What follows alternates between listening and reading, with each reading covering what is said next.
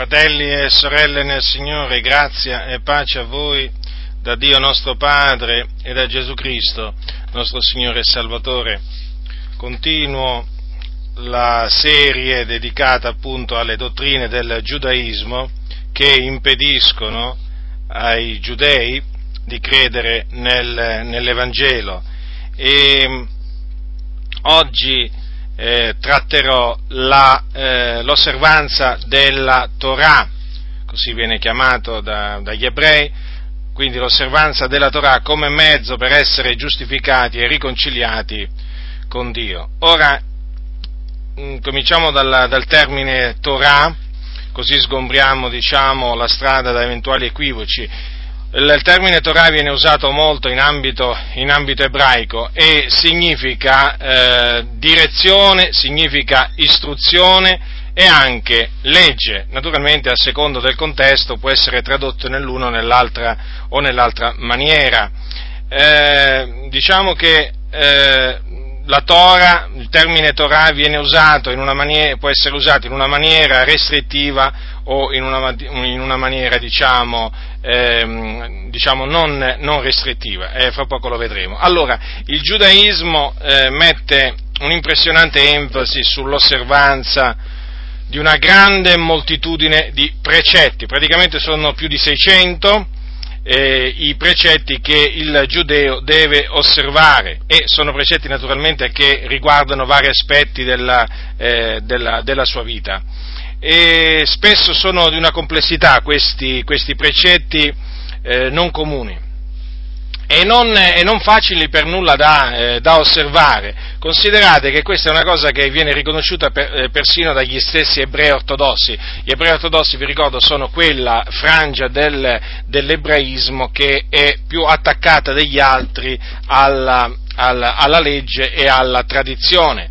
E mm, gli ebrei ortodossi, eh, infatti, è proprio a motivo di questa complessità dei precetti del giudaismo e della difficoltà nell'osservarli eh, che eh, giustificano eh, diciamo, il loro non desiderio di convincere i gentili ad abbracciare eh, il giudaismo, cioè proprio perché esiste una oggettiva eh, difficoltà nell'osservare eh, la Torah che Dio ha dato a Israele. Ora, la ragione di tutta questa enfasi che viene messa, che viene messa dal giudaismo sul, sui precetti è perché il giudaismo afferma che per essere giustificati da Dio è necessario ubbidire alla Torah. Ora, ritornando appunto al significato di Torah, vi ricordo però che quando i giudei parlano della della Torah non si riferiscono solo alla legge di Mosè scritta, praticamente al Pentateuco, i primi cinque libri della, eh, della Bibbia. Loro hanno naturalmente solo l'Antico Testamento e eh, la, il Pentateuco naturalmente e loro lo riconoscono come la legge, eh, la legge di Mosè scritta. Ma loro si riferiscono con il termine Torah anche alla loro tradizione che viene chiamata la Torah orale e per loro sia la, eh, la Torah scritta, chiamiamolo così, quindi la legge di Mosè scritta, e la Torah orale costituiscono tutte, mm, ambedue un tutt'uno, perché secondo loro la legge orale sarebbe stata data assieme alla legge, alla legge scritta sul, sul Sinai a Mosè. E considerate che nel Talmud, praticamente il Talmud sarebbe quel, eh, quel, quell'enciclopedia dove, dove, sono contenute le tradizioni, le tradizioni, ebraiche, è veramente enorme come, come enciclopedia. Eh, nel, nel Talmud si legge che anche ciò che un discepolo distinto era destinato a insegnare in presenza del suo maestro, era stato già detto a Mosè sul Sinai. Considerate voi che cosa arrivano, che cosa arrivano a dire gli ebrei per giustificare la, eh, la loro Tora orale, che poi eh, praticamente non è, più, non è, più, orale perché, eh, infatti questa è una contraddizione in cui cadono gli ebrei, perché è stata messa per iscritto, e infatti è stata messa per iscritto nel, nel, nel Talmud, fu messa per iscritto perché eh, col passare del tempo si rischiava che una parte di essa si perdesse dato che veniva trasmessa solo oralmente. Io ho letto parte del Talmud ed è veramente un ginepraio, è impressionante, di una lunghezza enorme poi di, un, di una noiosità eh, veramente tremenda, ci sono scritte tante e tante di quelle cose assurde mediante, eh, mediante, le quali viene annullata la stessa legge di Mosè. Ricordatevi delle parole di biasimo che Gesù ebbe nei confronti degli scribi e dei farisei perché con la loro tradizione avevano annullato la parola di Dio.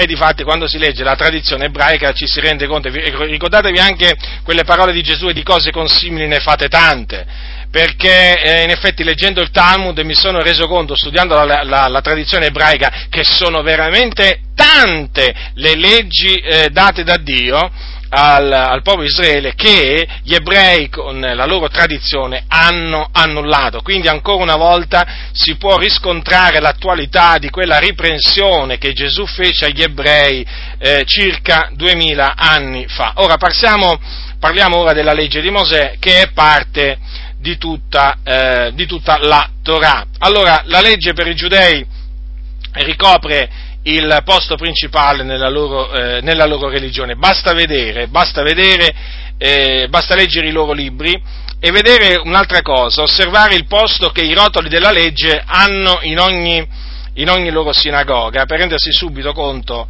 eh, di tutto ciò. I rotoli della legge praticamente sono venerati. Eh, sono venerati e sono considerati ciò che di più prezioso gli ebrei, eh, gli ebrei hanno. E, e questo perché Mosè, Mosè, è grandemente venerato al di sopra di tutti i profeti ed è chiamato, loro lo chiamano il nostro maestro eh, Mosè. Nessuno dei profeti ebrei che lo hanno seguito a Mosè eh, lo, eh, lo hanno eguagliato e naturalmente nessuno ha mai fatto e detto quello che ha fatto e detto Mosè. Questa è una cosa che leggendo, leggendo gli scritti dei rabbini ebrei ci si rende conto. Mosè al di sopra, al di, sopra di tutti. Per quanto riguarda eh, per quanto riguarda la venerazione che gli ebrei hanno verso i rotoli della legge, voi dovete considerare che eh, i rotoli della legge, eh, in questo caso mi riferisco, lo ripeto, ai cinque libri del, del Pentateuco, sono scritti ancora a mano su, del, su delle pergamene e da degli, eh, da degli, scribi addetti proprio a fare questo lavoro, lavoro manuale, eh, lavoro manuale. E eh, mostrano una cura nel, nello scrivere la Torah che è veramente eh, impressionante. Eh, ci sono tante tante di quelle regole che ogni, che ogni scriba deve, eh, deve osservare per poter redigere la Torah secondo i dettami, secondo i dettami del, eh, del, del, giudaismo. Sono veramente tante le cose che potrei, che potrei raccontarvi in merito, in merito appunto ai rotoli, ai rotoli, della legge. Quello che impressiona molto è, mm, è, è mm, diciamo, posso dirlo diciamo, con, con ogni franchezza, è questo, che eh, ci, sono, ci, sono, ebrei che nutrono verso la legge di Mosè un rispetto, eh, un rispetto superiore a quello, a quello diciamo, che tanti cosiddetti cristiani mostrano verso, verso il Vangelo e verso le epistole, le epistole degli Apostoli. Eh, questo lo devo dire perché veramente mi sono accorto, eh, mi sono accorto di questo diciamo, nello studiare, eh, nello studiare il, il, giudaismo. Naturalmente fermo restando l'ipocrisia, fermo restando tutte le cose storte che esistono nel giudaismo, però devo dire che mh, mm, ci sono ebrei che si rallegrano per, per, la, legge, per la, legge, di Mosè più di, quanti, più, più di, quanto possono fare o fanno certi cristiani per l'Evangelo e per, per le epistole. Ci sono dei, dei giudei ebrei che danzano per la gioia, eh, infatti c'è anche una festa nell'ebraismo che è dedicata appunto alla, alla, alla Torah, ci sono degli ebrei anche anziani che danzano proprio con i, rotoli, con i rotoli della legge in mano, piangendo dalla gioia perché riconoscono il grande dono che Dio ha fatto, ha, ha fatto a Israele dandogli la legge. Ci sono certi cristiani invece che il Vangelo lo sprezzano come anche sprezzano, il, come sprezzano anche, anche le epistole, basta che gli dice certi cristiani sta scritto, sta scritto nel Vangelo o sta scritto nelle epistole che ti guardano persino, persino male. Questo l'ho voluto dire perché è vero, quando, quando si parla degli ebrei eh, spesso si mette, si mette in, degli ebrei disubbidienti, si mette in risalto la loro caparbietà di cuore, la loro durezza di cervice, è vero, questa la scrittura, eh, diciamo, eh, di questo ne parla, però vi ricordo anche che la scrittura dice che hanno zelo per le cose di Dio, ma zelo senza, senza conoscenza, quindi lo zelo c'è, e io appunto è di questo che stavo parlando, proprio di questo zelo, perché sappiamo che gli ebrei non conoscono il Dio, non conoscendo il suo figlio non conoscono il Dio, però vi posso assicurare che quanto a zelo ci sono ebrei che mostrano uno zelo nettamente superiore a quello, eh, a, a quello che mostrano certi, certi credenti verso, verso il Vangelo. Ora, eh, Mosè naturalmente è considerato dagli ebrei come lo strumento di cui Dio si usò per liberare il popolo dall'Egitto, e, e colui che ricevette sul Sinai parola per parola il Pentateuco. Eh, Pentateuco che appunto è per questa ragione che viene considerato più sacro eh, ed importante di tutto il resto del canone, del canone biblico, loro vi ricordano solo i libri dell'Antico Testamento, eh, perché secondo loro il Pentateuco fu dato parola per parola. Eh, mentre, eh, mentre, il resto, ehm, eh, diciamo, allora, il canone biblico, il canone biblico degli ebrei naturalmente ha eh, una parte, diciamo, eh, primaria, che è la legge di Mosè. Poi naturalmente c'ha, eh, c'ha i profeti, poi c'ha anche, eh, c'ha anche, gli scritti. Al di sopra di tutti questi scritti, eh, la parte più sacra è senza minimo dubbio il, ehm, diciamo, la, legge, la, legge di, eh, la, legge di, la legge di Mosè perché appunto ritengono gli ebrei che fu data parola per parola, certamente anche il resto è ispirato, eh, il resto è ispirato, ma non dettato parola per parola come lo fu la legge, la legge di Mosè. Questo è quello che dicono naturalmente, eh, che, questa distinzione che fanno, eh, che fanno, gli ebrei. Naturalmente noi riteniamo che ogni scrittura è ispirata da Dio, quindi legge, eh, i profeti, i libri della legge, i profeti, ehm, i salmi e così via. Qui naturalmente scrittura in questo caso mi riferisco alla scrittura dell'Antico Testamento. Quindi noi non è che riputiamo la legge di Mosè più sacra dei profeti o eh, più sacra eh, dei salmi o del libro di Giobbe e così via. No, reputiamo ogni scrittura in egual maniera ispirata da Dio e questo è quello che insegna, eh, insegna la Bibbia stessa. Allora, la legge è considerata il, il più grande dono che Dio ha fatto a Israele e di questo naturalmente se ne vantano è la guida alla santificazione, al perfezionamento dell'uomo e infatti è mediante i comandamenti della legge che l'uomo si santifica e si perfeziona eh, per arrivare all'immagine, eh, all'immagine, di Dio che, eh, che è in lui, eh, o comunque per perfezionare l'immagine di Dio che è in lui. Un'altra cosa di fondamentale in, importanza è, è questo, che eh, appunto in virtù di, questo, di, questa idea che gli ebrei hanno che eh, nutrono una grande eh, opposizione alla fede, alla, fede, in Gesù. Perché? Perché il giudaismo insegna che l'uomo può adempiere la legge. Eh, questo è di fondamentale importanza, eh? perché non si può capire perché gli ebrei si oppongono così stranamente alla fede in Gesù se non eh, si conosce eh, appunto eh, qual è l'idea che il giudaismo ha, non solo dell'uomo, ma anche naturalmente della legge. Allora il giudaismo insegna che l'uomo può adempiere la legge e questo lo dice in virtù della fiducia che il giudaismo ripone nell'uomo. Voi vi ricordate che ho già trattato appunto eh, di questo eh, di questo argomento dicendo che gli ebrei sostengono che eh, l'uomo, nasce, l'uomo, nasce, buono e co, eh, diciamo, con la capacità, la capacità, di dominare il peccato. Questo è quello che dicono, eh, questo è quello che dicono loro. Quindi per il giudaismo eh, l'uomo eh, non è incapace di adempiere quello che è scritto nella legge di Mosè, ma è perfettamente capace praticamente l'uomo per gli ebrei è un collaboratore, in questo senso è un collaboratore di Dio. È inammissibile eh, per il giudaismo che un giudeo dica io non ce la posso fare, perché lui ce la può e ce la deve fare, questo lo sottolineano sempre i rabbini ebrei. È chiaro che alla luce di tutto ciò, eh, di tutto ciò l'uomo, eh, l'uomo viene, secondo il, il, giudaismo, reso capace di giustificarsi da solo, appoggiandosi alla legge, eh, alla legge, di Mosè. E quindi non ha bisogno di un redentore, di qualcuno che eh, lo liberi eh, gratuitamente dal peccato, che lo tiene schiavo eh, e lo giustifichi, sempre natu- gratuitamente, naturalmente. No, perché loro naturalmente hanno la, la Torah, loro hanno la capacità, così dicono i, i rabbini, di osservarla e quindi che bisogno c'è di credere in Gesù, in questo Gesù, se possiamo essere giustificati mediante la legge di Mosè? Ecco dunque, ecco dunque diciamo, questo è un punto eh, molto, molto, importante da sottolineare. Oh, ma non è, gli, non è, che gli, ebrei si limitano a fare presente che a noi cristiani naturalmente che essi sono giustificati e salvati mediante la legge di Mosè, ma loro eh, si oppongono con forza alla dottrina della salvezza per sola fede.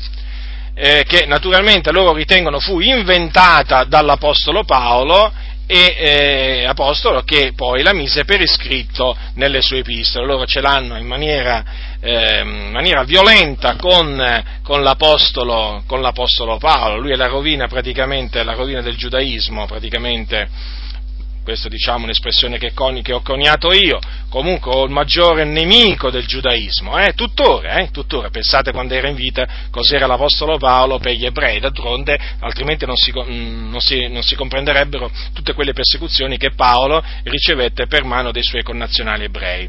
Ora perché?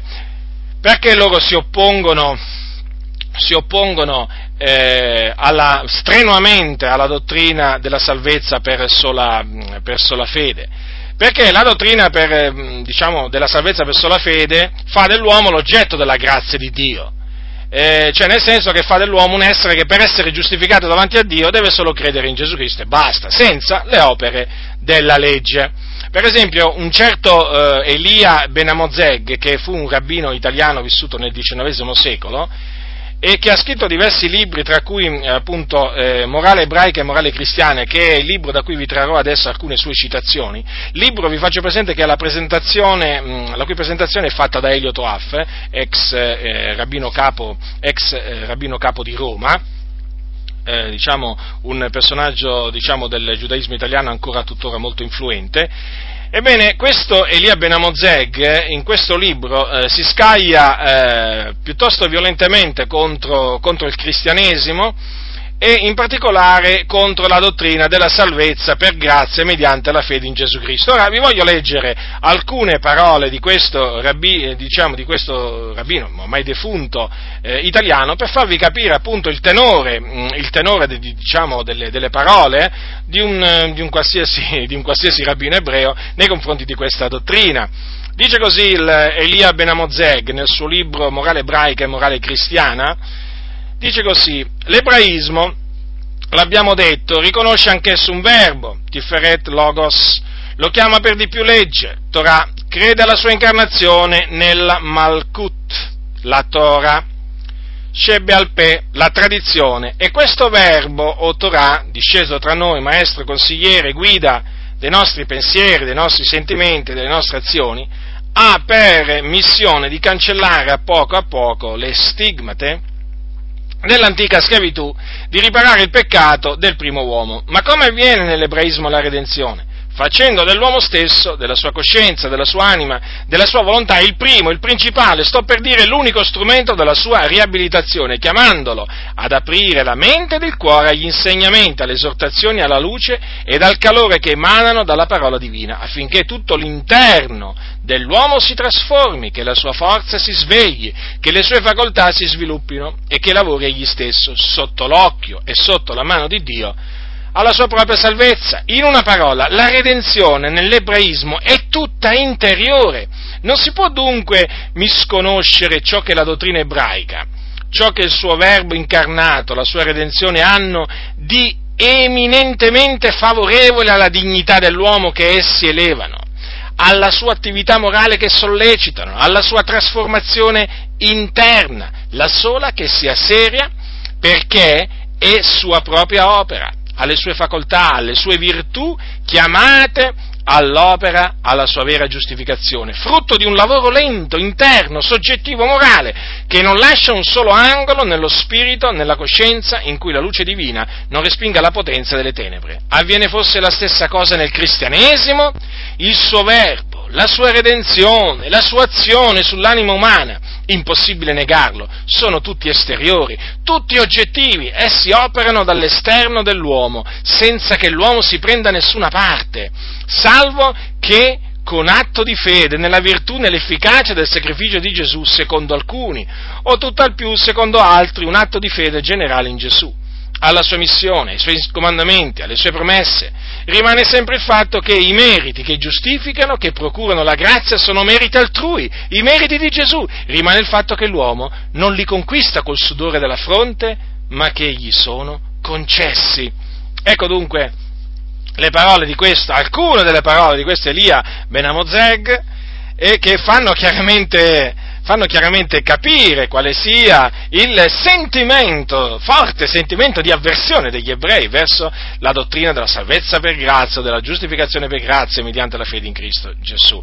In sostanza, la dottrina della redenzione ebraica sarebbe favorevole alla dignità dell'uomo, perché ritiene l'uomo capace di autogiustificarsi mediante l'osservanza della legge, mentre la dottrina della redenzione eh, predicata dai cristiani sarebbe sfavorevole alla dignità dell'uomo, perché? Eh, perché non lo ritiene per nulla capace di giustificarsi, avendo egli per ottenere la giustificazione bisogno solo di un atto di fede in una persona, cioè Gesù, praticamente in altre parole.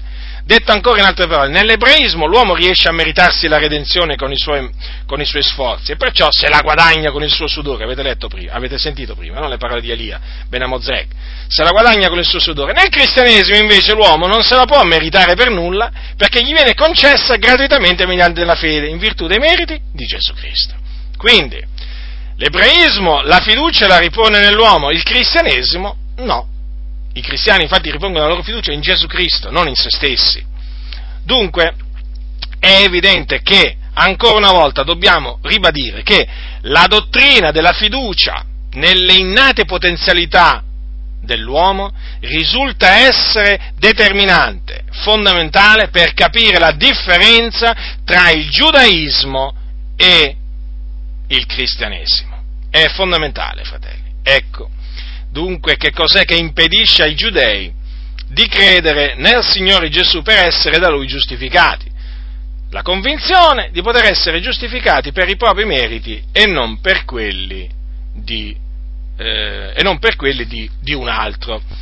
Ora, è evidente che quindi eh, il giudaismo mette enfasi sui propri meriti, sulle opere, sull'osservanza. Non è che però, badate bene, non è che nel giudaismo eh, eh, la, la, fede eh, cioè non ha nessuna importanza, eh? ha la sua importanza, ma è un'importanza relativa, non è determinante per la propria salvezza. Infatti Elio Toaf, che vi ricordo appunto, come vi ho detto prima, è stato rabbino capo di, eh, di Roma, polemizzando contro la dottrina della salvezza, eh, della salvezza per sola fede, nel suo libro Essere ebreo, ascoltate cosa, deve, cosa dice Elioto Affa. Nell'ebraismo non c'è mai scritto devi avere fede, non c'è nessun comandamento che dice devi avere fede, ma ti dice viceversa sempre devi fare questo e non devi fare quest'altro. Infatti, più, dice, più di, dico io, più di 600 precetti da osservare, eh? scrupolosamente. Ecco, riprendo le parole di Tuaf. Perché gli atti, le opere hanno maggior valore della fede. Se c'è anche la fede, tanto meglio. Ma se uno ha fede e si comporta male, la fede non vale nulla. Poi dice ancora, Paolo ha detto l'uomo si salva attraverso la fede non attraverso le opere. Noi diciamo l'uomo si salva attraverso le opere. Se c'è la fede è meglio, ma se non c'è la fede e l'individuo si comporta bene, si salva ugualmente. Avete notato dunque, no? Mi pare quando, quando leggo queste, queste affermazioni di questi rabbini, io ritorno, diciamo, con la mente ai giorni, ai giorni di Paolo, eh? Ai giorni di Paolo e eh, diciamo un po' mi immagino davanti la scena quando lui, quando lui parlava agli ebrei nella sinagoga e mi immagino la scena quando, quando mm, succedeva questo, cioè alcuni ebrei eh, accettavano le parole dell'Apostolo Paolo e quindi riconoscevano che Gesù era il Messia, il Salvatore, che mediante la fede in Lui eh, si veniva giustificati. E poi naturalmente mi vedo, mi vedo quegli ebrei disubbidienti, eh, capeggiati magari da rabbini come o capi della sinagoga, come Elio Toaf o eh, diciamo Elia Benamozeg, che appunto con questi ragionamenti, ragionamenti cominciavano a eh, offendere, cominciavano a insultare l'Apostolo Paolo e i suoi collaboratori e quando naturalmente le cose degeneravano arrivava la persecuzione fisica, venivano cacciati via dalle città, perseguitati di città in città, eh, presi a vergate, eh, in certi casi, in un caso almeno l'Apostolo Paolo fu lapidato da degli ebrei, sì, da degli ebrei e questo naturalmente fa capire che si veniva a creare una frattura netta tra ebrei ubbidienti e ebrei disubbidienti. I disubbidienti non potevano nella maniera assoluta accettare che, eh, che, venisse a loro un ebreo e dicesse che si viene giustificati per la fede eh, in Gesù senza le opere della legge, perché per loro l'osservanza della legge era tutto, era tutto. E, e, poi peraltro questo uomo andava a minare naturalmente, eh, andava a minare eh, la, eh, la, peculiarità no, del, del, del, del, giudaismo, giudaismo in, questa, in, questa, maniera. Dunque, eh, quando leggo appunto queste parole di questi, di questi rabbini, eh, capisco sempre meglio, capisco sempre meglio perché l'Apostolo Paolo eh, veniva così duramente perseguitato eh, perseguitato da, dagli ebrei disobbedienti. Eh, perché Paolo metteva enfasi sui meriti di Gesù Cristo e invece i rabbini ebrei del tempo, i capi della sinagoga, gli ebrei disobbedienti mettevano enfasi sui loro propri meriti. Ora, naturalmente vorrei ricordarvi che la, la, fede di cui parla Toaf e naturalmente tutti, tutti, gli ebrei è la fede nell'esistenza di Dio, eh? non la fede in Gesù Cristo, no? è ovvio questo, perché loro non accettano Gesù come, eh, come, come il Messia. E, eh, dunque, eh, le parole mh, di Elio Toaf mostrano appunto l'importanza che ha la fede nell'ebraismo, un'importanza relativa a differenza naturalmente di quella che, eh, che, che, ha la fede in Cristo, che è assoluta, perché senza la fede eh, nel nome di Gesù Cristo non si può essere salvati, non si può essere perdonati, non si può essere giustificati. Anche se uno si comporta bene, si sforza con tutte, eh, con tutte le sue capacità di fare il bene, senza la fede in Cristo Gesù non può essere giustificato davanti a Dio, perché come vedremo per le opere della legge nessuna carne sarà giustificata nel suo cospetto. Ora, naturalmente ho, vi ho spiegato, diciamo, sia pur sommariamente, quello che dicono gli ebrei disubbidienti eh, a proposito dell'osservanza nell'osservanza della, della, legge, che vi ricordo però loro ci includono anche la tradizione, eh? anche la tradizione. Allora, che cosa dice la Sacra Scrittura? Allora, naturalmente mi baserò, eh, mi baserò eh, per parlare di questo degli scritti, degli, eh, diciamo, so, degli oracoli che sono stati rivelati eh, agli ebrei, per dimostrare appunto che loro hanno torto. Ancora una volta, devo dimostrare che gli ebrei hanno torto e quindi li devo confutare. Allora, Dio, voi, come, voi sapete che Dio, dopo che trasse il suo popolo, eh, il popolo di Israele dal, dall'Egitto, lo menò al Monte Sinai, durante il tragitto che il Signore gli fece fare per menare la terra di Cane e al monte Sinai il Dio scese sul monte e diede al popolo una legge, la legge, la legge. Ora, naturalmente, questa legge è composta da tanti comandamenti, ci sono i comandamenti che dicono tu devi fare questo e ci sono i comandamenti che dicono tu non devi fare questo. Ora, Dio diede la legge al suo popolo affinché il suo popolo lo osservasse. E difatti al capitolo 18 eh, del Levitico è scritto quanto segue. Prendete il capitolo 18 del Levitico, capitolo 18 del Levitico, versetto 5. Dice il Signore. Allora, eh, dal versetto 4, va a leggere anche il versetto 4. Metterete in pratica le mie prescrizioni, osserverete le mie leggi per per conformarvi ad esse. Io sono l'Eterno, l'Iddio vostro. Osserverete le mie leggi e le mie prescrizioni, mediante le quali chiunque le metterà in pratica vivrà. Io sono l'Eterno. Ora, con queste parole, dico, con queste parole, ehm, Dio ha eh, stabilito, Dio ha stabilito la giustizia che viene dalla legge. Con queste parole, dunque, eh, Dio ha stabilito appunto una giustizia, che è quella che viene dalla legge. Peraltro l'Apostolo Paolo poi ai Romani, vi ricordo che l'Apostolo Paolo quanto alla carne era un, era un, un ebreo, un ebreo di nascita, ebreo degli ebrei come disse in un posto, ed era anche un fariseo. L'Apostolo Paolo, vi ricordo, al capitolo 10, versetto 5 dei Romani poi, citerà queste parole. Infatti dice, Mosè descrive così la giustizia che viene dalla legge. L'uomo che farà quelle cose vivrà per esse. Quindi tenetele bene a mente queste parole, perché queste parole descrivono la giustizia che viene dalla legge. Sì, perché esiste una giustizia che viene dalla legge. Eh, altrimenti il Signore non avrebbe, non avrebbe dato quei comandamenti cioè, Dio perché diede quei, quei, comandamenti? Affinché il popolo osservasse quei comandamenti.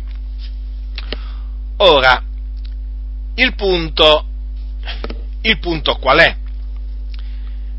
E non è, diciamo, un punto di secondaria importanza, che non c'è uomo, dice la Sacra Scrittura, che è in grado di osservare tutta la legge. Non ce n'è uno. Non ce n'è uno. E questo è scritto sempre negli scritti, eh, diciamo, chiamiamoli ebraici, va, chiamiamoli ebraici, d'altronde furono scritti da, furono scritti da ebrei. Allora, sempre cose scritte negli oracoli che Dio ha rivelato agli, agli ebrei. Eh. Se voi prendete il libro dell'Ecclesiaste, al capitolo 7, versetto 20, c'è scritto così, certo, il libro dell'Ecclesiaste che vi ricordo è stato scritto da Salomone, eh, il re Salomone. Certo, non v'è sulla terra alcun uomo giusto che faccia il bene e non pecchi mai. Ora, che cos'è il peccato?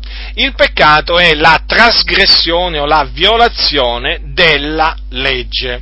Ora, nel momento in cui, momento in cui Dio dice eh, che l'uomo che metterà in pratica le sue leggi e le sue prescrizioni vivrà, vivrà per esse, mediante esse, e poi, nel momento in cui c'è scritto che non v'è uomo che non pecchi mai, è evidente che la scrittura dice che non v'è uomo che osservi o comunque che possa osservare tutta la legge, eh, tutta la legge di Mosè. E difatti, e difatti nel, eh, nei Salmi, nel Salmo 53, vi vorrei, eh, vi vorrei fare presente che eh, sono scritte queste parole. Il Salmo scritto da Davide dice così: Lo stolto ha detto nel suo cuore non c'è Dio. Leggo dal versetto 1 al versetto 3. Si sono corrotti, si sono resi abominevoli con la loro malvagità, non v'è alcuno che faccia il bene. Il Dio ha riguardato dal cielo sui figlioli degli uomini per vedere se vi fosse qualcuno che avesse intelletto che cercasse Dio. Tutti si sono tratti indietro, tutti quanti si sono corrotti, non v'è alcuno che faccia il bene, neppure uno. Vedete, queste parole fanno il paio con quelle che vi ho letto eh, poco fa nel libro dell'Ecclesiaste. Dunque, vedete, sì, Dio ha dato la legge, la legge è santa, la legge è buona, la legge è giusta. La legge contiene prescrizioni buone, la legge contiene leggi buone. Dio ha detto che l'uomo che le metterà in pratica vivrà per via di esse. Questa è la giustizia che, si, eh, che viene dalla legge, o la giustizia che si basa sulla legge. Però il punto è che tutti si sono corrotti, tutti hanno trasgredito la legge di Mosè, tutti quanti. E dunque tutti sono sotto maledizione. Eh sì, perché sempre nella legge è scritto quanto segue. Prendete il capitolo 27, il capitolo 27 del Deuteronomio, ascoltate che cosa, eh, che cosa dice il Signore, capitolo 27 del Deuteronomio, versetto 26. Maledetto chi non si attiene alle parole di questa legge per metterle in pratica e tutto il popolo dirà Amen. Amen significa così sia. Dunque, notate, chi non si attiene alle parole di questa legge, o come eh, viene citato dall'Apostolo Paolo questo passo ai Galati, Paolo cito, cita questo, questo, passo in una maniera leggermente diversa. Voi sapete che questo, mh, mm, diciamo che questo avveniva.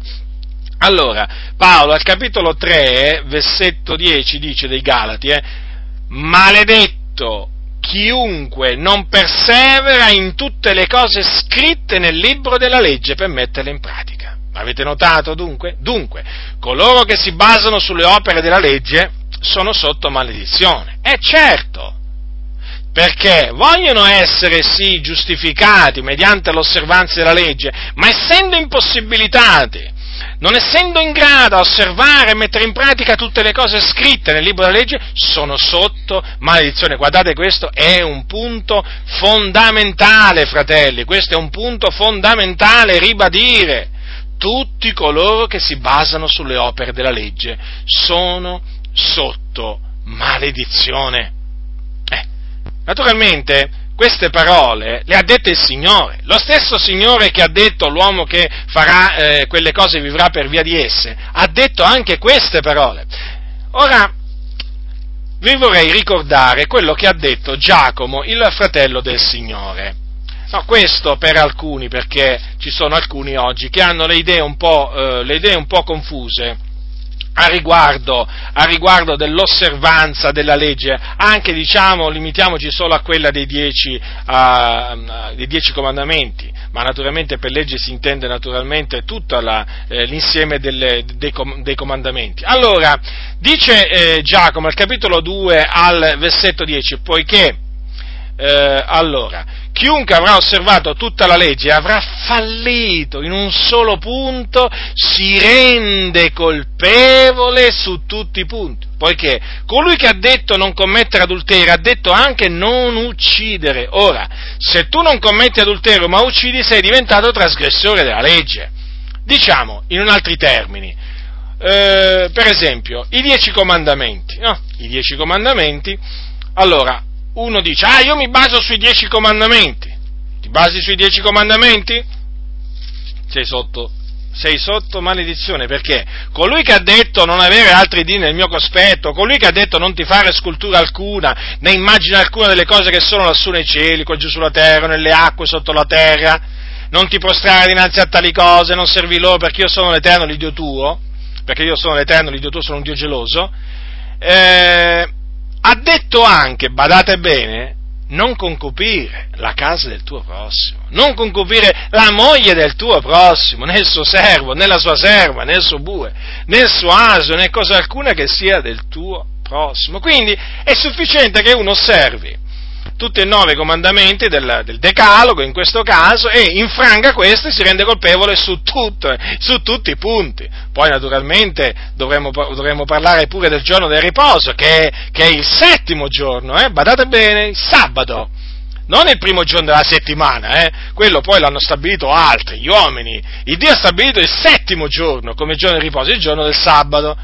Quindi uno può osservare magari gli altri nove, però se non osserva il sabato anche lì si rende, si rende trasgressore di la legge. Quindi vedete, è molto, è molto pericoloso, è molto pericoloso, eh, è pericolosissimo basarsi sulle opere della legge, certo. Ma guardate, solamente, solamente al decalogo, sulle opere del, del decalogo, eh? Perché tutti coloro che si basano sulle opere della legge sono sotto maledizione. Infatti, maledetto chiunque, è scritto, maledetto chiunque non persevera in tutte le cose scritte nel libro della legge per metterle in pratica. E dunque è evidente che alla luce di ciò, alla luce di ciò, dato che tutti sono sotto peccato, giudei e greci, questo è detto dalla Sacra Scrittura, eh, nessuno può essere giustificato per la legge dinanzi a Dio. E certo, nessuno. E infatti è scritto che nessuna carne sarà giustificata nel suo cospetto. Ma allora la legge, allora la legge, ma perché fu data? Fu data per dare conoscenza, la conoscenza del peccato. Eh, infatti questo poi lo dirà l'Apostolo Paolo ai, ai, santi, ai santi di Roma, il capitolo 3, prendete il capitolo 3, quando Paolo dice al capitolo 3, versetto 20, poiché per le opere della legge nessuno sarà giustificato al suo cospetto, già che mediante la legge è data la conoscenza del peccato. Peraltro Paolo conferma tutto ciò quando dice al capitolo 7 dei Romani, che diremo dunque, versetto, dal versetto 7? Che diremo dunque? La legge è essa peccato? Così non sia. Anzi, io non avrei conosciuto il peccato se non per mezzo della legge, poiché io non avrei conosciuto la concupiscenza se la legge non avesse detto non concupire. Vedete dunque, la legge ha la sua importanza, fratelli nel Signore. Eh? La legge non è che la si può dichiarare peccato o contraria alle promesse di Dio o iniqua, assolutamente. La legge è buona, la legge è santa E la legge è stata data appunto per dare la conoscenza del peccato. Voi direte, ma il peccato non era nel mondo prima che la legge fosse data? Certo che il peccato era, ehm, era nel mondo eh, prima che la legge prima che la legge eh, fosse, fosse, data, però vi ricordo che il peccato non è imputato quando non v'è legge. Eh, questo è molto importante, lo dice sempre l'Apostolo Paolo. Eh. Il peccato non è imputato quando non v'è legge. Dunque, la legge è stata data per dare conoscenza del peccato, ma non solo, la legge è stata data anche affinché il fallo abbondasse. Eh, anche questo naturalmente potrebbe, potrebbe creare qualche difficoltà o potrebbe scandalizzare qualcuno. Ora, dice Paolo al capitolo 5, versetto 20 dei Romani, la legge è intervenuta affinché il fallo abbondasse. E difatti è proprio così. I peccati sono aumentati una volta che Dio ha dato la legge, perché una volta che Dio ha, ha, ha detto, ha comandato, non devi fare questo, non devi fare questo, non devi fare questo, cosa è accaduto? Il peccato, colta l'occasione per mezzo del comandamento, ha prodotto diciamo, ogni sorta, ehm, ogni sorta di peccato. Quando Paolo dice, per esempio, il peccato colta l'occasione per mezzo del comandamento, produsse in me ogni concupiscenza, perché senza la legge il peccato è morto.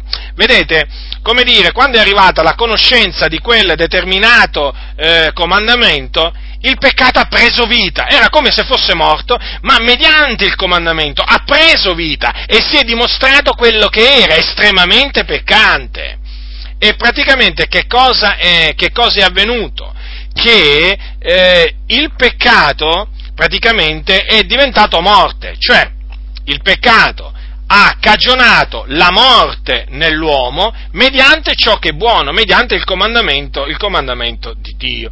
Quindi vedete, Dio ha dato la legge nella sua sapienza affinché le persone eh, rimanessero, eh, diciamo, eh, incagliate, ma usiamo questo, questa espressione, nella legge e eh, i comandamenti produc- diciamo, eh, producessero ogni sorta di peccati, cioè facessero abbondare pe- i peccati nella, nella, vita, nella vita degli uomini, perché si sa che quando ci sono degli ordini categorici, gli uomini sono indotti a trasgredire, a trasgredire quegli, quegli ordini. Ricordiamo poi che eh, tramite Adamo il peccato era entrato nel, eh, nel mondo e, e, il peccato è passato su tutti, su tutti gli uomini e eh, diciamo da, da, Adamo è passato su tutti gli uomini l'inclinazione al male, al peccare. Quando l'uomo, quando l'uomo noi diciamo nasce malvagio, intendiamo dire tra le altre cose proprio questo, che nasce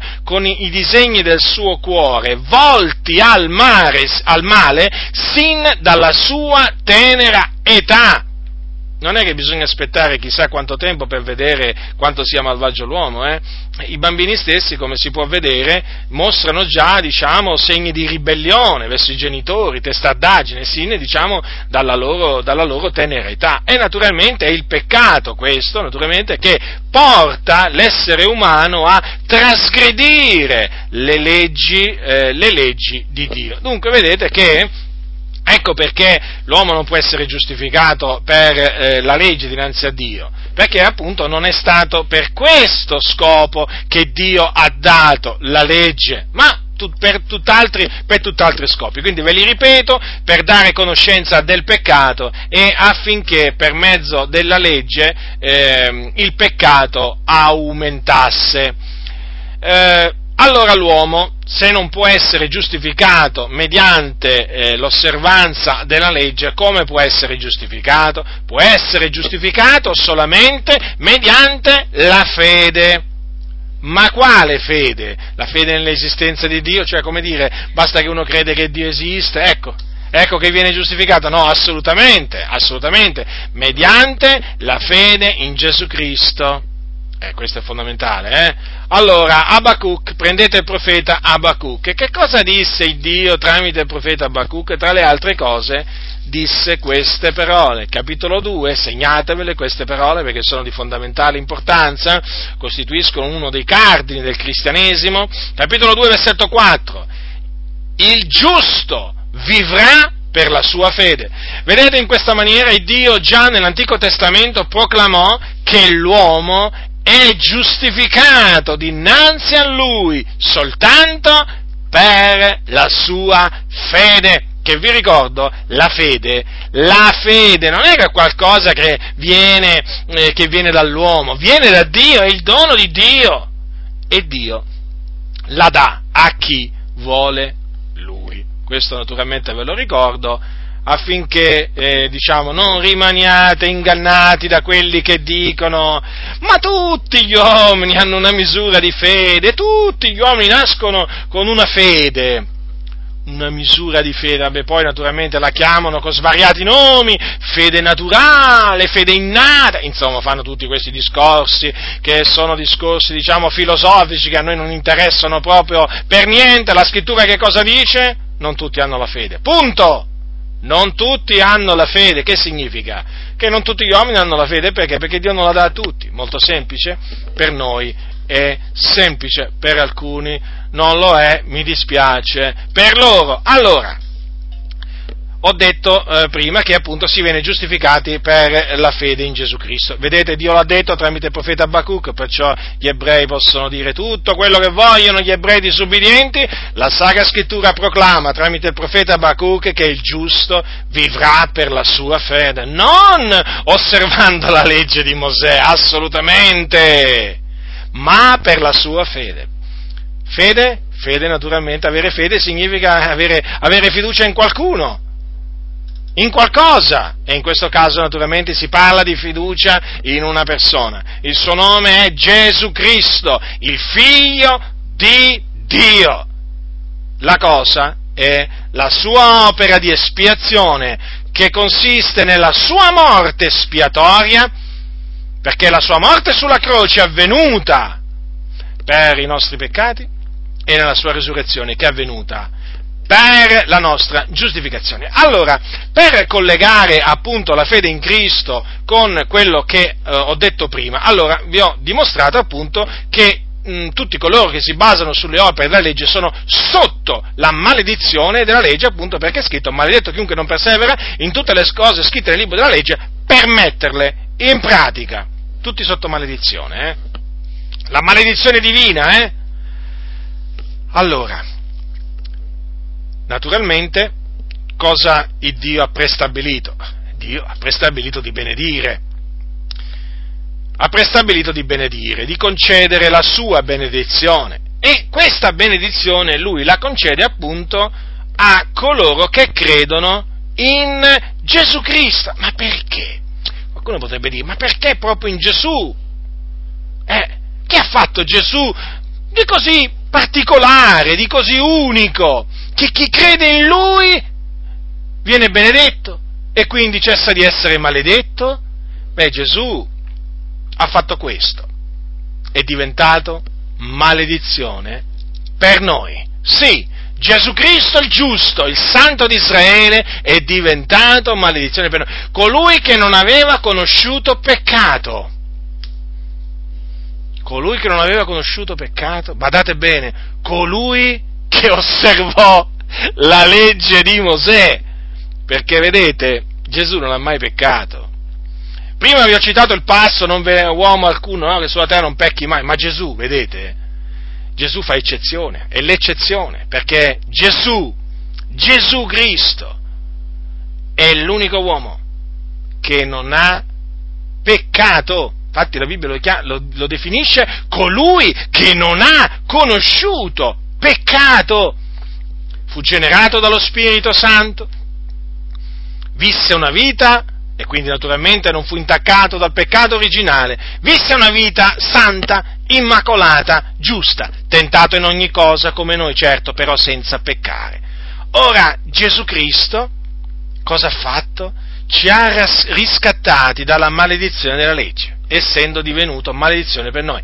Perché, vedete, nella legge sta scritto maledetto chiunque è appeso al legno. Eh sì, questo se lo sono dimenticati eh, o lo ignorano gli ebrei, ma noi naturalmente vogliamo ricordarlo, vogliamo ricordarlo pure, vogliamo ricordarlo pure a, loro, a loro, è giusto che lo facciamo perché noi, noi, diciamo il nostro desiderio, il mio desiderio, fratelli, è che, è che, gli ebrei siano salvati. La nostra preghiera verso gli ebrei deve essere questa, Signore salvali, abbi misericordia di loro, togli il velo che è veramente steso sul cuore loro. Capitolo, capitolo 21 di Deuteronomio, affinché sappiate dove sta scritto questo passo così importante, allora, capitolo 21, versetto 22-23, quando uno avrà commesso un delitto degno di morte, tu l'avrai fatto morire appiccato a un albero, il suo cadavere non dovrà rimanere tutta la notte sull'albero, ma lo seppellirai senza fallo lo stesso giorno, perché l'ha appiccato è maledetto da Dio e tu non, cammi- e non contaminerai la terra che l'Eterno il tuo Dio ti dà come eredità. Notate dunque, l'appiccato è maledetto da Dio, quindi maledetto chiunque appesa al legno. E Gesù fu appiccato al legno. Che vi ricordo non era un palo, come dicono i cosiddetti testimoni di Geova, ma una croce, perché Gesù visse al tempo dell'impero romano e i romani, e i, romani, i malfattori li uccidevano crocifiggendoli. Eh, lo dice la storia, eh. Lo dice la storia questo, eh.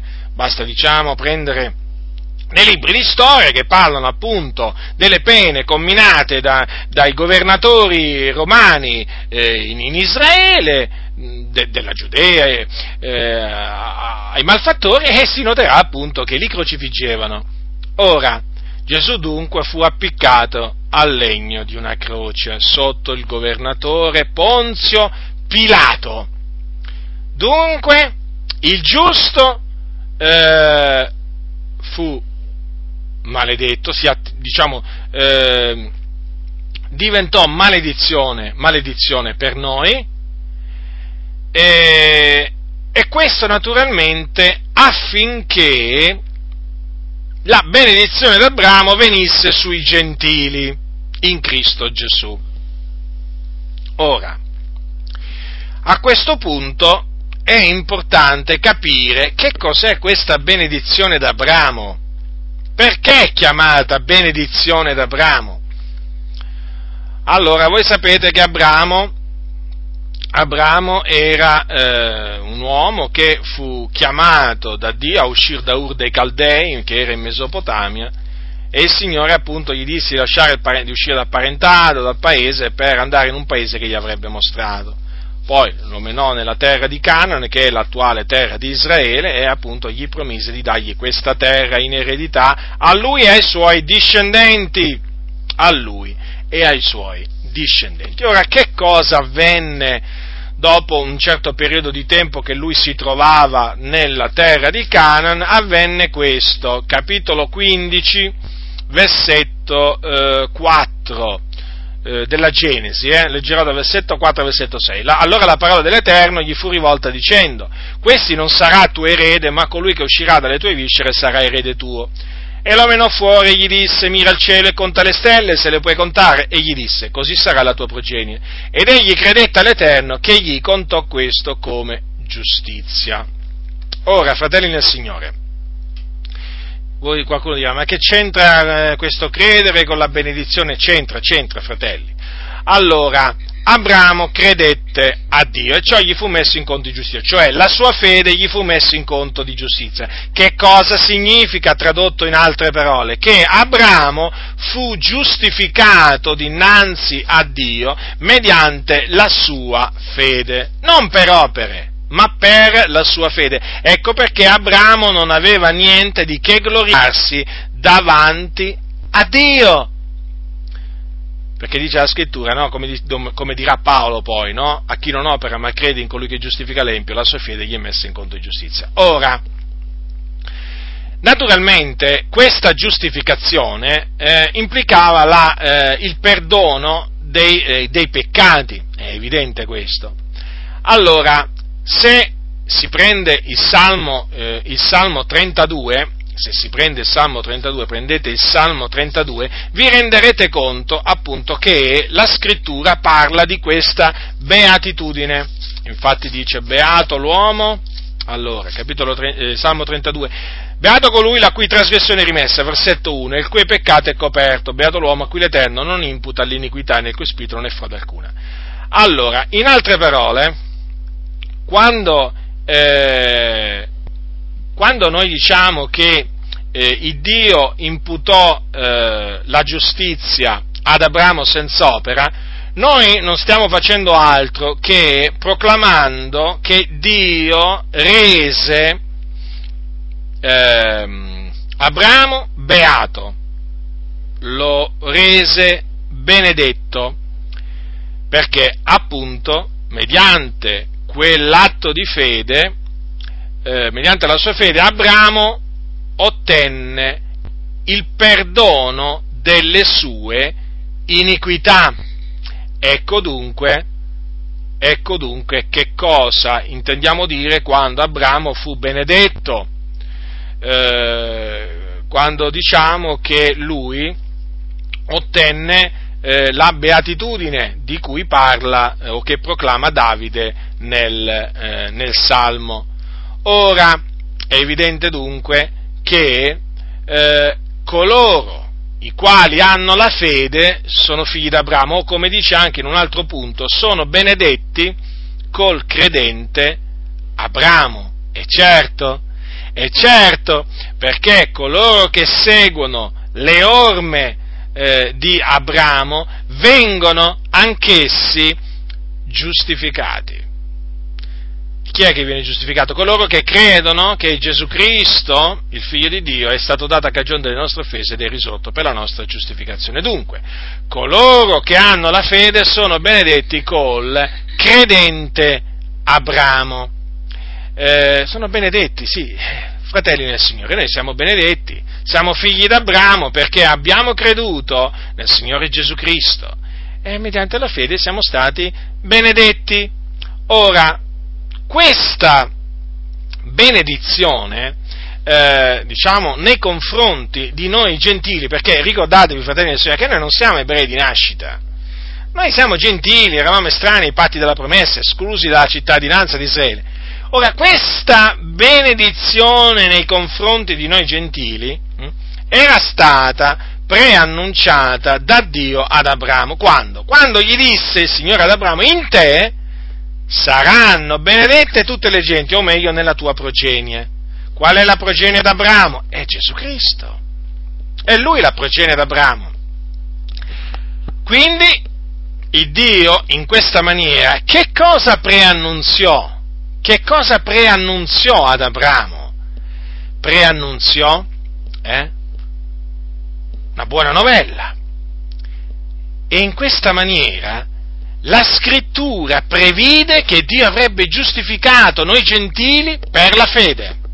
Ecco perché Dio fece quella promessa ad Abramo, perché aveva prestabilito, aveva non solo previsto, naturalmente prestabilito, di giustificare noi gentili per mezzo della fede.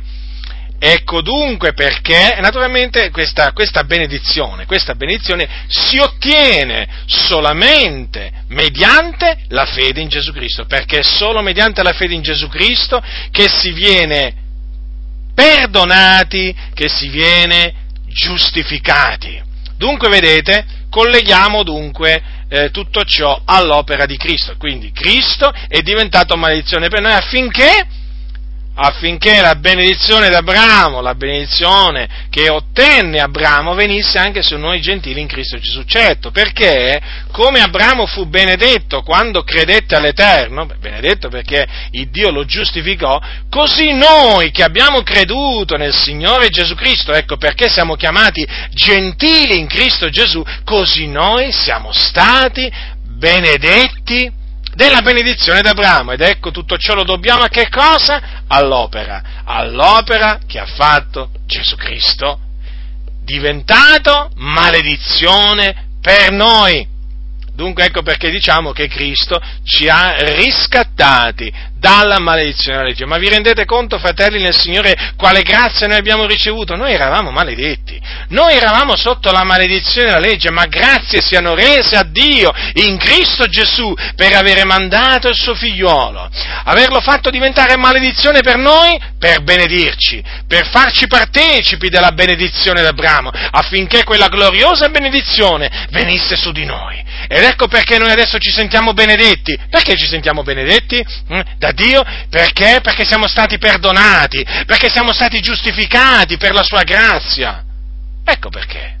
Beato l'uomo, la cui trasgressione è rimessa. Noi siamo i beati, noi non abbiamo bisogno che qualcuno ci dichiari beati. Voi sapete che esiste la, la, il processo della beatificazione, no? Adesso stanno per fare beato, eh, diciamo, un anticristo, perché così va chiamato, diciamo, eh, il, il, il, il Papa precedente, no? Giovanni Paolo II, no? E che cos'era quello? Eh, quello era un anticristo come lo è naturalmente anche questo, quello fomentava il culto a Maria più non posso, è stato il Papa che ha portato il culto di Maria fino agli estremi confini della terra? Usiamo, questa, usiamo questa espressione, il Papa che ha contribuito più di tutti i papi, voi leggete la storia dei papi, leggete la storia dei papi della Chiesa Cattolica Romana, ci vuole un bel po', eh? Comunque, eh, leggetela e vi renderete conto che Giovanni Paolo II è stato il Papa che ha contribuito a diffondere il culto a Maria, quindi a una creatura più di tutti gli altri. Beh, questo è stato riconosciuto persino dagli storici, dagli storici del Vaticano. E che cos'era quello? Un cristiano? No, ma quello era un mariano un mariano, fomentava il culto, il culto a Maria, dove andava? Andava raccomandava le anime a Maria,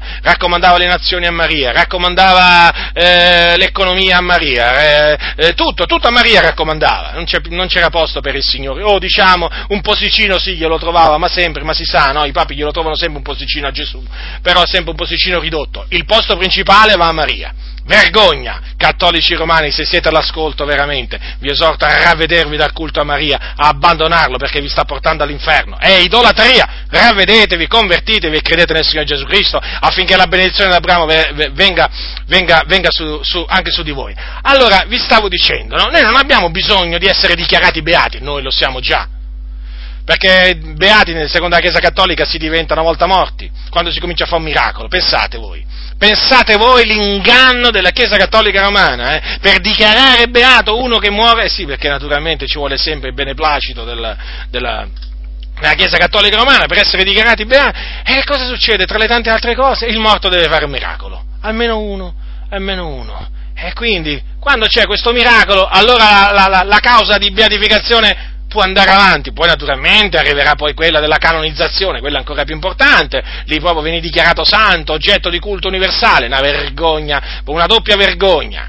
Allora, quello che, volevo, quello che vi stavo dicendo, noi siamo beati, fratelli, siamo benedetti, beati adesso, ora, perché? Perché Dio ci ha dato, ci ha allargito la benedizione che aveva allargito al suo amico Abramo, perché Abramo fu chiamato amico di Dio. E tutto questo per i meriti nostri? Così non sia, per i meriti di Cristo. Sì, perché in virtù di quello che Cristo ha fatto, non quello che abbiamo fatto noi, è in virtù di quello che Cristo ha fatto quando, quando diventò maledizione per noi appiccata a quel legno, che noi siamo stati benedetti. E di fatti siamo stati benedetti mediante la fede in Gesù Cristo. Ora siamo benedetti, ora siamo beati e quando moriremo forse dovremo aspettare allora anche lì magari la beatificazione del Papa, di qualche associazione religiosa, no, no, no, no, no, beati coloro che muoiono in Cristo. Cosa dice la Sacra Scrittura? Dice questo, beati morti che da ora innanzi muoiono nel Signore. Allora chi muore nel Signore è beato, beato, proprio dal momento che spira, che l'anima sua veramente esce dal suo corpo, è beato dal momento che cessa il, di, di, diciamo, di, di battere il cuore, quella persona è beata, non c'è bisogno del Papa che lo dichiara beato, non c'è bisogno di nessun processo di beatificazione, perché muore nel Signore Gesù, si addormenta in Cristo e la sua anima va, non in purgatorio, perché sennò non sarebbe beato, no? Purgatorio è un luogo di tormento tremendo, dove c'è il fuoco, secondo la Chiesa Cattolica Romana, naturalmente, da cui poi si esce solo con le messe, a pagamento, naturalmente, con tante altre, altre opere, tutte diavolerie queste, ma coloro che muoiono nel Signore sono beati, perché vanno col Signore, lassù nel cielo, nella gloria beata, perché? Eh, perché dice lo Spirito, si riposano dalle loro fatiche, poiché le loro opere li seguono. Avete notato dunque, fratelli del Signore, ma quanto è importante, quanto è importante rendersi conto veramente che questa beatitudine, questa beatitudine, fratelli, fratelli nel Signore, è nostra, è nostra, grazie a Dio, grazie a Dio, è nostra. E quindi siamo beati adesso che siamo vivi, siamo, saremo beati dopo morti, seppur persevereremo fino alla fine, ma voglio dire, ma che cosa vogliamo di più, fratelli nel Signore? Abbiamo ogni cosa in Cristo, abbiamo ogni cosa. Lui veramente è ogni cosa, in Lui abbiamo tutto pienamente, abbiamo, abbiamo la beatitudine, abbiamo la benedizione, fratelli nel Signore. Ah, quando considero questo, quando considero questo, come, come si può, come, come si può non, non, dare grazia al Signore? Come, come, si può non gioire? Come si può, eh, diciamo, non saltare di gioia, diciamo, sapendo che veramente la benedizione d'Abramo è scesa su di noi in Cristo Gesù. Dunque vedete, fratelli nel Signore, quanto quanto è importante parlare di quello che Gesù, eh, quello che Gesù ha fatto, perché vedete eh, eh, quello che Gesù eh, ha fatto diventando maledizione eh, per noi l'ha fatto per riscattarci dalla maledizione della legge. Quindi noi non siamo più sotto la legge, fratelli nel Signore, siamo stati riscattati dalla legge. La legge è stata il nostro pedagogo per condurci a Cristo. Ma ora che noi, diciamo, abbiamo ottenuto la fede, la, la, la fede in Cristo, noi non siamo più sotto la legge, non più sotto la legge, non più sotto il pedagogo, assolutamente, perché siamo in Cristo, siamo figliuoli di Dio. Certo, prima eravamo tenuti rinchiusi, in custodia sotto la legge, in attesa della fede che dovesse essere rivelata, ma ora che la fede è stata manifestata, fratelli, ora che ne abbiamo creduto nel Signore Gesù Cristo, non siamo più sotto la legge, siamo stati riscattati dalla legge, mediante che cosa? Mediante il corpo di Cristo. Mediante il corpo di Cristo, solo in quella maniera, fratelli, noi avremmo potuto essere liberati dalla maledizione della legge.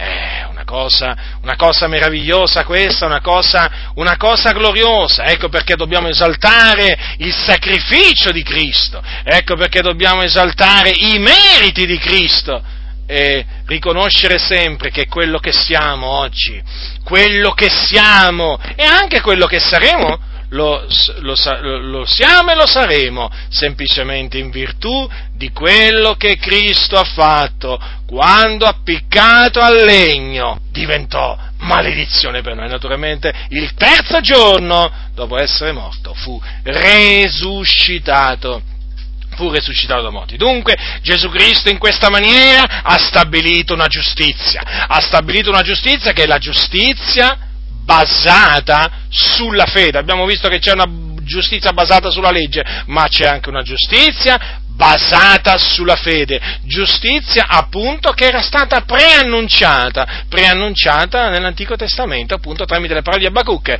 il giusto vivrà per la sua fede. E noi appunto proclamiamo questa giustizia, la giustizia di Dio basata sulla fede in Cristo. Dunque alla luce di ciò, eh, alla luce di ciò è chiaro che nessuna carne potrà essere giustificata per, legge, per le opere della legge. Vedete, l'Apostolo Paolo dice giustamente, se la giustizia si ottiene per mezzo della legge, Cristo è dunque morto inutilmente. È così, lo ha, detto, lo ha detto, sempre ai Galati, perché voi sapete che i Galati erano stati turbati da, da alcuni, no? che, dicevano, che, dicevano, appunto che se non, erano, non, venivano circoncisi non potevano essere giustificati, non potevano essere salvati, ma giustamente l'Apostolo Paolo fa notare dice che se la giustizia, cioè se, ci, se si potesse essere giustificati per mezzo della legge, beh ma allora Cristo è morto inutilmente, proprio perché Cristo è morto per giustificarci affinché lo ripeto, la benedizione di Abramo venisse sui gentili in Cristo Gesù. Quella benedizione di Abramo non è altro che la giustificazione. La giustificazione che Dio concede, largisce a coloro che credono in Cristo Gesù. In questo caso a noi gentili in Cristo Gesù, ma evidentemente anche a tutti quegli ebrei che credono in Gesù Cristo, perché il Signore giustificherà il circonciso e l'incirconciso sempre mediante la fede. Eh. Non è che uno lo, lo, lo, giustifica per le opere e l'altro lo giustifica per la fede, no, assolutamente. Ebrei e greci, ebrei e gentili sono tutti sotto peccato e sono giustificati gratuitamente. Mh, mm, mediante la redenzione che è in Cristo Gesù, mediante la fede che è in, eh, in, Gesù Cristo. Dunque è fondamentale, fratelli nel Signore, per noi che siamo stati giustificati, eh, comprendere, comprendere, che cosa? Comprendere dove intoppano gli ebrei. Eh, dove intoppano gli ebrei? L'Apostolo Paolo, vedete, fratelli nel Signore, che aveva molto a cuore il, la salvezza, il benessere degli ebrei, eh, perché Paolo aveva proprio il desiderio, eh, pregava il Dio intensamente per la loro salvezza. Vedete, l'Apostolo Paolo ha detto delle parole ai Romani che eh, sono molto, mh, mm, molto, chiare, molto chiare. Capitolo 9, prendete il capitolo 9 dei Romani, ascoltate che cosa dice il, Paolo a riguardo di Israele, eh? quindi qui quando parla di Israele parla della maggior parte degli ebrei, dei, dei giudei disobbedienti. Allora, allora, versetto, capitolo 9, versetto 31. Israele che cercava la legge della giustizia non ha conseguito la legge della giustizia. Perché? Perché l'ha cercata non per fede ma per opere. Essi hanno urtato nella pietra d'intoppo. Siccome è scritto, ecco io pongo in Sion una pietra d'intoppo e una roccia d'inciampo, ma chi crede in lui non sarà svergognato. E poi se prendete il capitolo 10, cioè quello successivo, al versetto 13 degli ebrei. Perché? Ignorando la giustizia di Dio e cercando di stabilire la loro propria, non si sono sottoposti alla giustizia di Dio, perché il termine della legge è Cristo per essere giustizia ad ognuno che crede. Dunque, vedete allora dove gli ebrei in che cosa intoppano? Eh, intoppano in Cristo praticamente, perché per loro è una pietra d'intoppo perché Cristo è il termine della legge, che, eh, diciamo, ed è giustizia ad ognuno che crede. D'altronde vi ricordo che uno dei nomi del, del Messia, uno dei nomi del Messia è l'eterna nostra giustizia. Capitolo 20, 20, 20, 23, capitolo 23, allora, prendete il capitolo 23 del, di Geremia allora, è scritto così, giorni, eh, versetto, versetto 6, ai giorni d'esso Giuda sarà salvato, Israele sarà sicuro nella sua dimora, questo sarà il nome col quale sarà chiamato l'Eterno nostra giustizia. Ora, appunto, perché eh, Cristo, Cristo è stato fatto da Dio giustizia, giustizia ad ognuno, ad ognuno che crede. Vedete, era stato già tutto predetto. Solo che gli ebrei, volendo stabilire la loro propria giustizia, che hanno fatto? Hanno ignorato la giustizia di Dio, proprio l'hanno ignorata. E la giustizia di Dio è quella, appunto, che Dio fornisce mediante la fede in Cristo. Quindi alla fin fine, fratelli nel Signore, sempre in Cristo intoppano gli ebrei, sempre in Lui. È proprio come dice la Sacra Scrittura, è una roccia d'inciampo, un sasso d'intoppo. È proprio così, fratelli, perché poi gira e rigira, gira e rigira, gli ebrei intoppano sempre in Gesù. Perché? In questo caso Gesù, l'eterno nostra giustizia, giustizia ad ognuno che crede, loro cosa vogliono fare? Loro vogliono conseguire la giustizia mediante le opere e non mediante la fede. Notate bene, eh? Perché loro la cercano non per fede ma per opere, allora in, questa, in questo caso intoppano perché?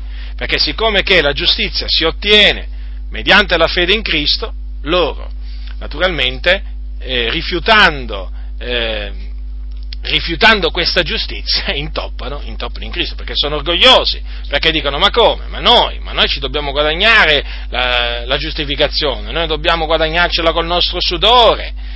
Eh, perché mai dovremmo credere in questo Gesù per ottenere quale giustificazione? Ma no! E allora vedete, intoppano intoppano in Gesù Cristo. E questo naturalmente non può fare altro che ricordare appunto il fatto che Dio aveva predetto che molti sarebbero inciampati proprio eh, in, questo, in, questa pietra, in questa pietra eh, d'intoppo, perché tutto questo naturalmente fa parte eh, del, piano, del, piano, di Dio. E dunque come potete vedere l'osservanza eh, della, eh, della legge eh, come mezzo per essere giustificati e riconciliati con Dio è proprio, diciamo, eh, una mh, dottrina che fa intoppare eh, gli ebrei e quindi li tiene lontani dalla giustizia di Dio che è in Cristo Gesù. Naturalmente, che dire, la sapienza di Dio è infinita quando uno considera tutto ciò, questa, questa caduta di Israele, quando uno la considera, eh, che peraltro è appunto è tutta una cosa prodotta da Dio, perché un induramento si è prodotto, si è prodotto in, in, Israele, un induramento parziale, ma naturalmente per volontà di Dio, per diretto intervento di Dio, dice uno, ma che, che, che piano che il, Signore, che il Signore ha fatto? E naturalmente vi ricordo che questa caduta di Israele aveva aveva appunto il, lo, scopo, lo scopo dichiarato di far giungere, di far giungere la, salvezza, la, salvezza, a noi gentili per provocare gelosia gli ebrei mediante, eh, mediante, di noi, cosa peraltro che Dio aveva già appunto predetto tutto ciò.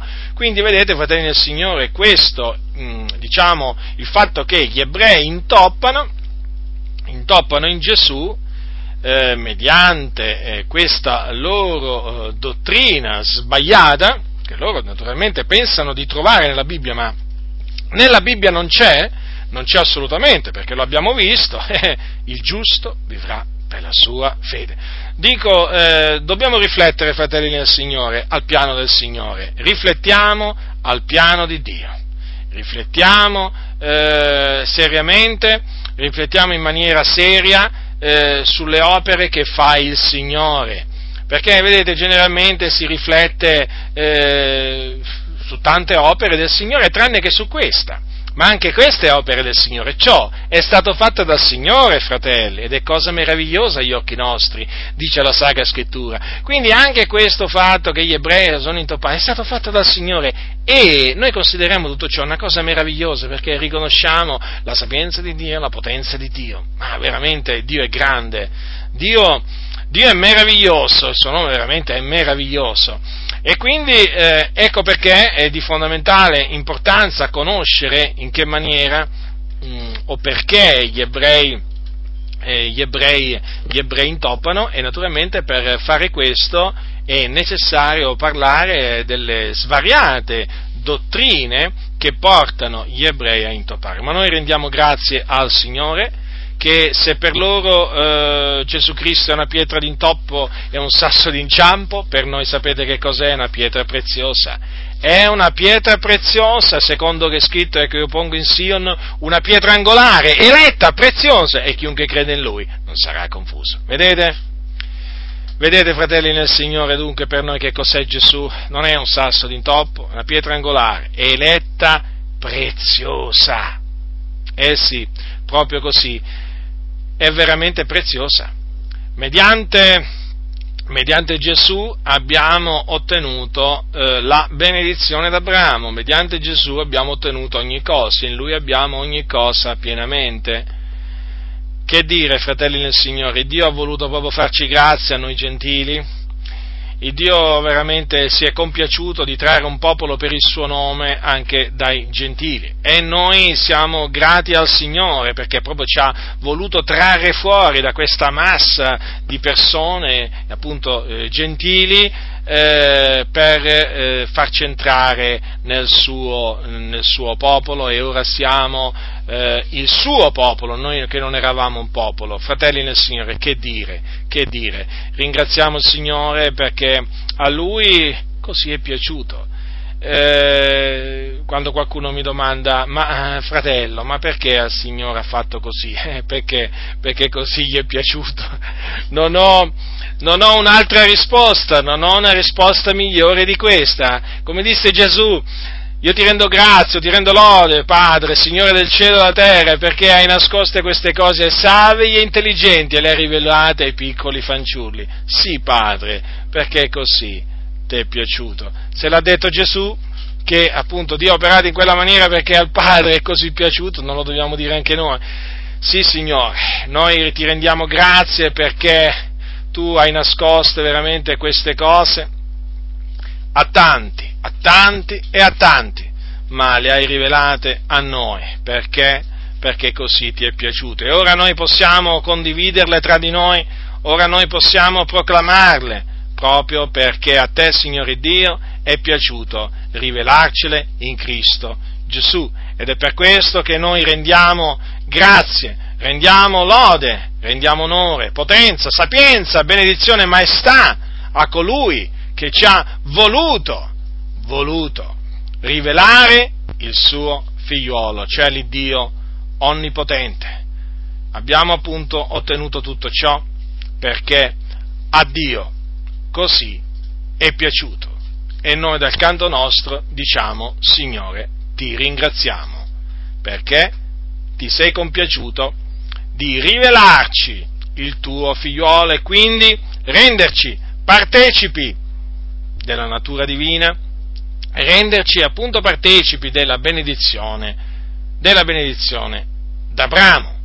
La grazia del Signore nostro Gesù Cristo sia con tutti coloro che lo amano con purità incorrotta.